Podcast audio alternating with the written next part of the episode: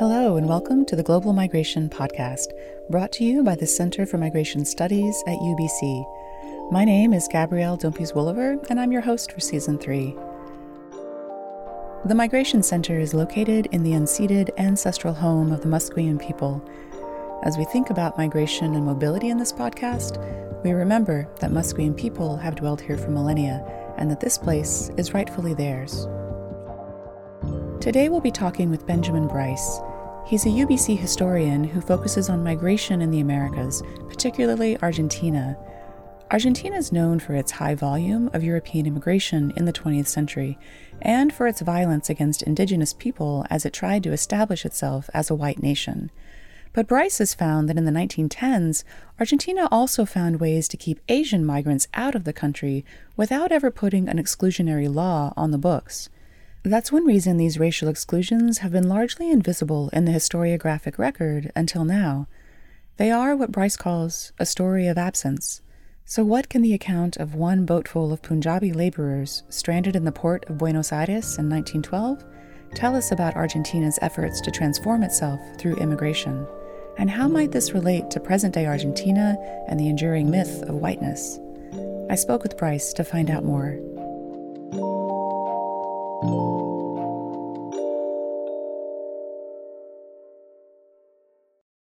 So this story starts in 1912. Uh, there's this major diplomatic row between the Argentine Foreign Office and the British envoy, sort of a, a lower ranked ambassador in Argentina, over the question of what starts in late January 1912. A group of 59 South Asian men show up uh, in the port of Buenos Aires. My name is Ben Bryce. I'm an assistant professor in the UBC History Department. I research migration in the Americas and teach courses on migration and world history. So this is, this is an Italian boat that's come from Genoa.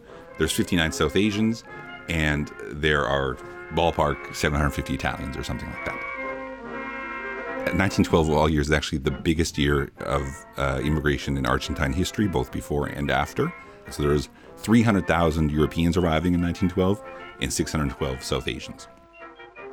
So then a visiting committee, it's called, from the General Directorate of Immigration gets on the boat and does a health inspection and checks the documents, make sure they're looking for a few other things to exclude, like uh, single mothers, people over the age of 60, people with disabilities, particularly people like blind people, or if they were missing a limb or something like that. Groups of people who will not be productive workers for the Argentine state. Once they inspect, then the approximate 750 Italian men who've been on this Italian ship get off the ship and they're entitled to stay in this thing called the Hotel de Migrantes, the immigrant hotel. Uh, it's a massive building, sort of like a giant a warehouse with bunks, and they can stay there for five days, and they get a bunch of other services like there's a work placement center, there's uh, room and board for five days, so they can look for work at least in the city or with agents representing in, things in the in the provinces. So all these things to help them land, get on their feet, uh, and find employment very quickly. And there's a booming economy, so there's not a five days is actually usually enough to help them get on their feet. Well, the 59 Punjabi men don't get off the boat. Bryce was actually researching something else when he stumbled across this file in the records of the London Foreign Office desk. His first thought was, wait, this can't be true. There's no South Asian migration in Argentina at this time. So it instantly sparked a, a question of like, what's going on here? How come there is this story here of Asian exclusion, very much in line with things you read about other places like in North America or Australia, but really totally absent in Argentine historiography and Argentine memory. So there's 59 Punjabi men, and they can't get off the boat. These are free migrants. There's a, an image of South Asian migration as a period of indentured laborers. These are people who had a certain amount of means, and but it basically expended all of those means to make it to Argentina. So they thought it was a land of opportunity, a land of it would be worth it to make that decision. It was a calculated risk in this context the timing of 1912 is, is not a coincidence. So in Canada and the United States are closing their doors in this exact moment. So between about 1910 and 1914 is when first Canada actually takes the lead, then the United States. So the reason they're choosing Argentina in 1912 is because it seems that they must be aware of what's going on in Canada and the United States. And, and the initial question isn't actually only can they get off the ship and can they come into the country? That's why they're stuck on the ship. But another part of the question is can they come into the Hotel of Immigrants? So are they entitled to the services of the Argentine state, which is mobilizing itself to encourage European immigration. So that's also a bit of a sticking point. Are we talking about encouraging European immigration or are we talking about preventing non-European immigration. So th- your question is, imagine their arrival. Their arrival is a little complicated. Anyway, they, after four days, sort of a deal is struck with the, the envoy. They are not entitled to the services of the Argentine state at the Hotel of Immigrants, and they are placed in a job at a British-owned company outside of the city, uh, working on the railways. En el inmenso continente americano nació en los comienzos del siglo XIX la República Argentina, cuyas fronteras abarcan casi tres Argentina is looking to modernize and sort of transform their societies, the, the vision of liberal elites from the 19th century, that if, if you invite all of these modern, industrious people from these modern, industrious places, this will make us modern and industrious. So this is sort of to uplift ourselves. We will bring in these European workers to then transform Argentina. So that's what's driving Argentine immigration policy.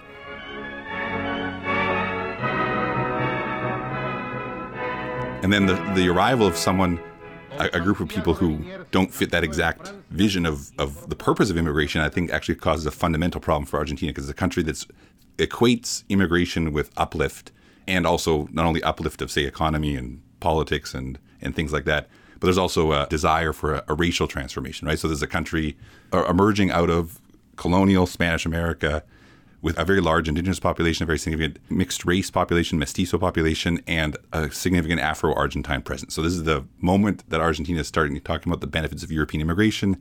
It's with this racial diversity of colonial Latin America in the back of their mind. Discussions of the country's whiteness were shaped by popular racial thinking that lauded the transformative power of European immigration and its ability to dilute the pre existing populations through mixing. Yet, as Gaston Gordillo notes, the vision of a European nation that has long been seen by Argentines as, and I quote, a haunted and ever incomplete project, a whiteness that feels under siege, for it permanently confronts the evidence that millions of Argentine citizens bear in their bodies the traces of the non European substratum of the nation. My name is Gaston Gordillo. I'm a professor in the Department of Anthropology at UBC. Yeah, that's something, you know, I grew up in Argentina. Uh, I was born and raised, and that's something I've kept hearing over and over again, both from regular people, but also from politicians, even presidents. You know, I remember like in the 80s with this guy Alfonsín, who became the president. I remember I was attending his rallies, and over and over, at every speech he said, because one of the great merits of Argentina is that we don't have racism, and, and everybody was like, yeah. so, what's going on in Argentina in 1912? So in 1910, that's sort of the key, which is the centennial of independence. The Argentine state in this period in 1910 is celebrating the culmination of this liberal project. But the liberal aspirations of 1810 are not actually implemented until the 1850s. What are the liberal aspirations and what are the conservative aspirations? Like maybe maybe take us back a little bit further. They are liberal, or there's a, a liberal strand competing with a more conservative strand that wants of more of a colonial status quo in many ways in terms of land and power and privilege and race relations. This liberal thinking that is pushing for uh, elite male democracy is pushing to modernize and to build a new kind of society with a lot of trade, embracing ideas of modernity and railways and export economies. Long story short, there's a, a liberal project that quickly fails. There's a conservative backlash, which then lasts quite a while. There's conflicts between various local sort of strongmen they're called caudillos in, in uh, 19th century Latin America or Spanish America. In 1853, the liberals win, you could say. So there were a series of large and nasty military campaigns against indigenous people that kind of a genocide aimed at wiping out any trace of indigenous populations and whitening space. There's a sort of definitive war and a sort of definitive assertion of Argentine state authority in 1880 it's called the Conquest of the Desert. It is celebrated. It was on the back of the 100 peso bill throughout my time. My relationship with Argentina only recently has this been removed. And the assertion of that sovereignty is making bad treaties and sort of marginalization of indigenous people in very significant parts of what become modern Argentina in terms of the Pampa and, and places that will then be filled up with European settlers. So that was kind of the founding moment in what many authors called the myth of white Argentina, this idea that somehow because of this violence against indigenous people on the one hand and the, this influx of European immigrants beginning in the late 1800s, the result will be this allegedly white nation. And it's quite amazing, you know, if you read throughout the 20th century, there were many, again, in textbooks, speeches by officials or even by intellectuals, they will say, oh, Argentina is a white nation. We're the only white country in South America, and we all come from Europe. We all come from. Venimos de los barcos is a phrase that used to be quite common until recently. Venimos, that means we, we came on ships from Europe. Un problema enorme quedaba por resolver. El desierto, el indio, An enormous problem remained to be solved, says this 1940s government film. The desert, the native Indian, the aridity, the distance. This and the other films you've been hearing come from a different era in Argentine history, but it's telling that they carry some of the same ideas as 1912. To govern is to populate, it says. Nothing else was the problem. And by populate, they meant bring white Europeans on ships to Argentina.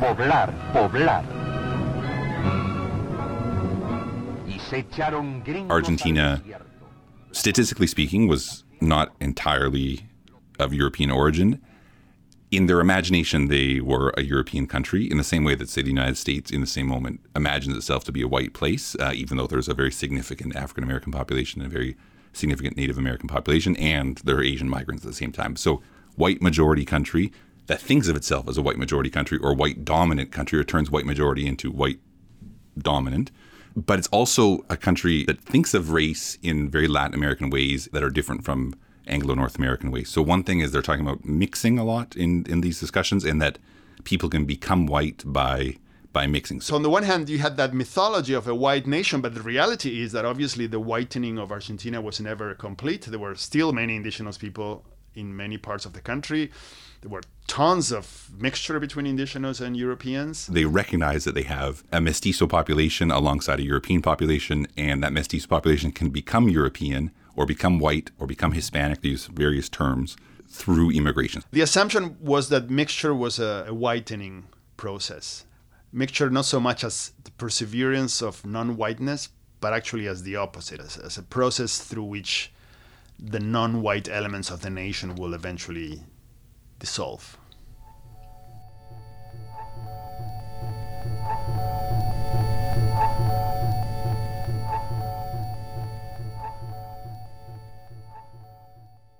One way the South Asian migration became part of 1912 public sphere in Argentina was through news coverage of particularly the first group. So there was other discussions of later arrivals, but the first arrivals in January 1912 caught the eye of some very big newspapers and magazines. So one is sort of a comedy news magazine called Caras y Caretas. In that, a picture of these arrivals on the boat who were still in port appeared. So they, during the four days that they were sort of stuck on the ship and waiting for a decision, the magazine sent a photographer and photographed and then shared with the Argentine public in this very big national magazine uh, the arrival of these South Asians. So this picture emerged. It's only the men lined up. They're all wearing Western clothing. They're all wearing suits. They're all wearing turbans. Almost none of them are looking at the camera. There might be one man who is looking straight at the camera, but there's a group of about 20 men sort of just posing for the camera, being observed by this Argentine magazine reporter. And then there, in in this picture, alongside the approximate 20 uh, Punjabi men, there are about three European men probably uh, working on the boat. The, the, crew of the ship, some of them stayed on the boat as well. Uh, and it's a sort of a telling example of how the Argentine public is catching a glimpse of these men from another perspective. Tracing this subaltern group of migrants is very hard. So finding a news story about them in a mainstream magazine is quite helpful because there's a lot of documents aren't there. And you can see this photo for yourself on our website. The, the, caption of the photo catches my eye, as does all of the discussion of these immigrants in Argentine sources. So the caption of the magazine says Inmigrantes de la India Inglesa, which translates as immigrants from English India they never say British. They always say English. So the, the nationality is English. And in Argentine sources, the citizenship of these people in the Argentine census, and when I, when I say these people, I mean actually British immigrants, is listed as English. So there's a constant labeling going on that's that's kind of curious. This goes further. So in Argentine diplomatic discussions, they're always calling them Hindus, and the British are always calling them Sikhs or Sikhs. So they were all Punjabi. In reality, the vast majority of them was of Sikh faith and practice But there were Muslims in this group as well. So it's not quite religiously homogeneous. So the, the best category would probably be Punjabi. The Argentine category are Hindus who, of English citizenship. And the uh, British category is universally Sikh or Sikh. So there's sort of a series of arguments get made on both sides. The Argentine argument is basically no for all these reasons over and over again, and they sort of fall back repeatedly on various ways of saying we are a country open to European immigration, and these people are clearly not European.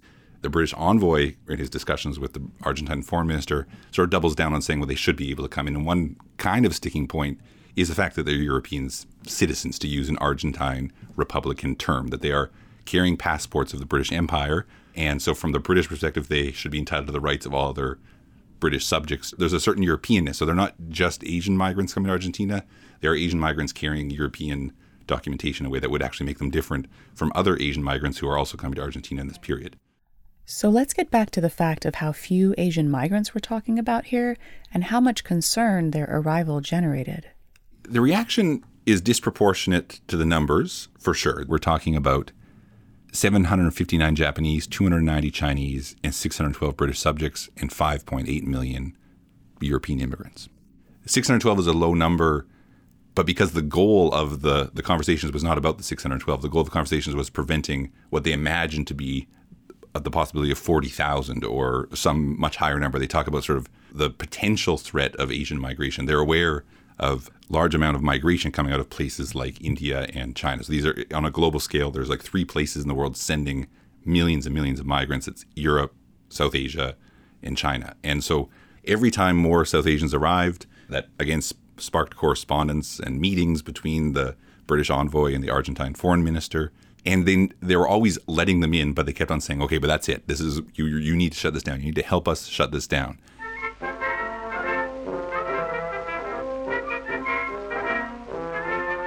Argentina wants to get to the bottom of why these people are coming to Argentina, how how they found out about Argentina, and their conclusions. I don't think are actually complete. I think there might be many reasons why someone would do that. It might not be quite so simple, but turns out, according to Argentine and British discussions about how this came to be, immigration agents or immigration boosters, people just sharing information about immigration, published an article in a newspaper, or more than one perhaps, in Lahore, in, in present day Pakistan by the time part of the Punjab region of British controlled India, spreading information which is actually more or less correct as it pertained to European immigrants about possible wages, possible opportunities, regular immigration legislation in that the country is open to men of the whole world. So that's one way that people are finding out about it. And then one way the Argentine government, with the help of the British government and the India office, work to shut down this future immigration is they also start publishing notices saying Argentina is closed for future immigration.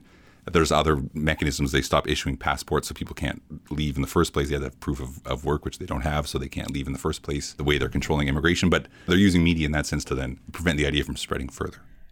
So, this story is playing out mostly between Argentina and the UK, with Punjabi subjects of British controlled India caught in the middle. But what's the deal with Argentina and the UK during this time to begin with? So, the UK and Argentina have a very strong economic relationship in 1912 and in this sort of period. Argentina is, uh, along with Canada, basically the main site of British direct investment. So Argentina is one of the main places where British capital goes to make money and give dividends. And to put another way, I read something recently. Argentina gets more finance capital in this period, in let's say 1910, than India. So India is really important to the British Empire in one sense of the word, in terms of commodities being exported, and of course, sort of the ideas of what the British Empire are. But in terms of a financial history of investment capital, Argentina is more important than India for the British Empire. There's huge amounts of British investment driving the expansion of the Argentine state and the driving the expansion of the Argentine economy. Argentina is a major agricultural export economy, so wheat and beef in particular. Huge amount of it is going to Britain. So Britain is this massive industrial expanding economy. All these workers are factory workers exporting products, which brings a lot of wealth to Britain. They are being fed in part by Argentine agricultural production a huge amount of trade is going on between Argentina and Britain, and a huge amount of investment is going on between Britain and Argentina. So, about 70% of Argentine railways are owned by British capital. The expertise that's driving that is British expertise. And of course, then those railways, of, of all things, are fundamental then in the Argentine economy. in terms of bringing things like wheat to, to market. That relationship is playing a part in the story of how the Argentine government deals with South Asian immigration. Not that it makes them any nicer to the British Empire. They seem to be sort of equal partners in this dialogue over the question of immigration, but the relationship that exists over trade and economic and you could say political power is surely playing a role in how this gets resolved. So the very fact that the ideas of the general director of immigration get transmitted to the Argentine foreign minister, who then talks to the British envoy, who talks to the, the foreign office, who talks to the India office, who talks to colonial officials in in the Punjab to say stop issuing passports to people so they can't come to Argentina, that is partly the, the result of the relationship that Argentina had with, I would say, the British Empire. And so, in a sense, it's because of that deep integration and that those connections that mobilize this story of exclusion in ways that would play out totally different if there had been similar Chinese immigration in the same time period. But one thing that sets Argentina apart, and I think this is part of the historiographic myopia in this issue, is that Argentina never passes a law called the Chinese Exclusion Act or uh, the Immigration Regulation Act. Those laws were passed by the United States and South Africa, respectively. There is no law that ever puts in writing in legislation that South Asians or Chinese or Japanese or any other group of people cannot come to the country. All they put in writing is this country is open to immigration from anywhere in the world and we will encourage European immigration.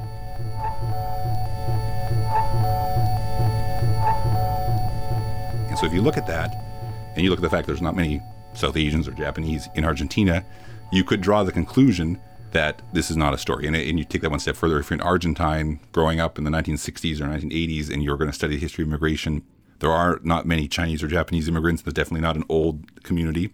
Your assumption would be, I'll take at face value the assertion that Argentina was a European place, had a lot of European immigrants, and that's the end of the story. There's no law that would make me think otherwise. And so another part of this research project and this these two publications is pointing out the Argentine state was actually very effective at doing things very similar to other exclusionary countries like the United States or Canada, but they did it differently. Now, Argentina is aware of migrant exclusion in places like Canada and South Africa at this time, with special attention to the fact that those places were still self governing dominions of the British Empire. So there's a famous case of a ship that arrives in Vancouver in 1914, the Komagata Maru. The ship was carrying 376 Punjabi migrants. They're left in port for many months while the, the Canadian officials and the British imperial officials try to sort out how they can reject British subjects in part of the British Empire, and they sort of come up with some sort of excuses of how they can do this. So in Argentina, when the British envoy says, you can't exclude Punjabi migrants, they're British subjects, Argentina has a choice response they're saying, how could you, British envoy in Buenos Aires, tell us that we can't reject South Asians when the British Empire itself is rejecting South Asian migrants in places like Vancouver in the exact same time period? It's true that in Argentina there was never a, legalized type of discrimination like the one that existed, you know, under Jim Crow laws in the U.S. or in South Africa. There was no, no major plantation system based on, you know, a huge slave labor force, and people interestingly point to those differences to imply that because we are not like the US or South Africa, therefore that means we're a racist free society, as if only the South African model or the Southern US model is the only type of racism that exists.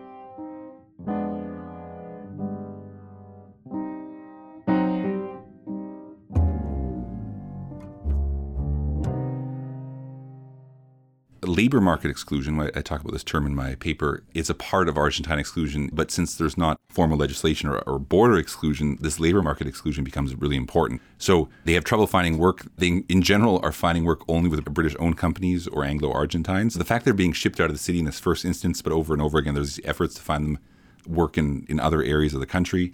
It's not a coincidence, right? So, I mean, if Argentina is a European place, the most European part of Argentina is Buenos Aires the Northwest, for example, where there's sugar plantations and warmer climate, is something they talk about as a place better suited for these South Asian immigrants. So the, the British envoy and making placements tries to encourage them to go to places that, in his own mind, are more appropriate for South Asian immigration. So he's also participating in these Argentine ideas about appropriateness. And so any support that is given to these South Asian arrivals uh, is also sort of mediated through various groups, the the envoy or you know British elites or, or employers, railway companies, things like that, managers who are also sort of buying into a, a partial vision of the same idea that there are places more and less appropriate for non-European immigrants. So these these Punjab workers that make it or that they eventually are somewhere in Argentina working, what happens to them? Like do they make it? Some of them make it they all fade from the official record. So the this group of 612 arrive, and then over the next couple years, almost disappears. The, some of these people who arrived in 1912, they pop up again in British diplomatic records from the 1930s because they were becoming Argentine citizens. They married usually Argentine women. So there's cases of clear integration and success and just sort of fading from the official record. About half of them go to London. There was calls on the India office to pay for their deportation from Argentina, and these men aren't deported. They in this era of migration and exclusion, half of them then pay for their own fare and go back to London and then show up and start making demands on the British imperial state in very different ways. But when they're talking about deporting them, the British imperial officials in London, in talking to the envoy in Buenos Aires, say, don't send them via the UK, send them via Marseille. They don't want them to come to a place where they have certain rights or certain potential to make claims. So their very presence is, is causing a problem. In the end, the India office pays to repatriate some who arrive and some again then fade from the record. So some fade from the record in Argentina, presumably su- suggesting success, and then some fade from the record in the UK as well, and some are repatriated at the expense of the British government. Part of the significance of Bryce's work is to fill in the historiographic gaps in how Argentina has tried to fashion itself as a white nation. But as Bryce argues, this history and the endeavor to whiteness still come to bear on the present long after 1912. What do you hope the impact of this research that you're doing is? I think this project has a present day social value in Argentina. It's a country that hangs its hat heavily on this idea that we are a European country, that we are a country of European immigrants, it's a country that today is a country of immigrants. It's it's a major destination for Latin American migrants from elsewhere in Latin America, and not just from neighboring countries like Bolivia and Paraguay, which is very significant, but there's also a significant Venezuelan and Colombian population in Argentina. So the European immigration of the past is talked about in present day Argentine discussions about immigration. There's a nativist part of Argentine public discourse. It's not an anti immigrant country, but there's anti immigrant voices in Argentina today. And those anti immigrant voices distinguish between Latin Americans of today and their European grandfathers and grandmothers of the past. And so I think it might be relevant to understand European immigration of the past a bit more and not that it was a project only that made modern Argentina and at the expense of indigenous people, but as a project that itself was focused entirely on race and transformation and not only about uh, how that pertained to a previous population emerging out of colonial Argentina, but also in how that involved race based exclusion. And ideas of exclusion that are present in today's debates about Latin American migrants were also present in those discussions of immigration around 1910.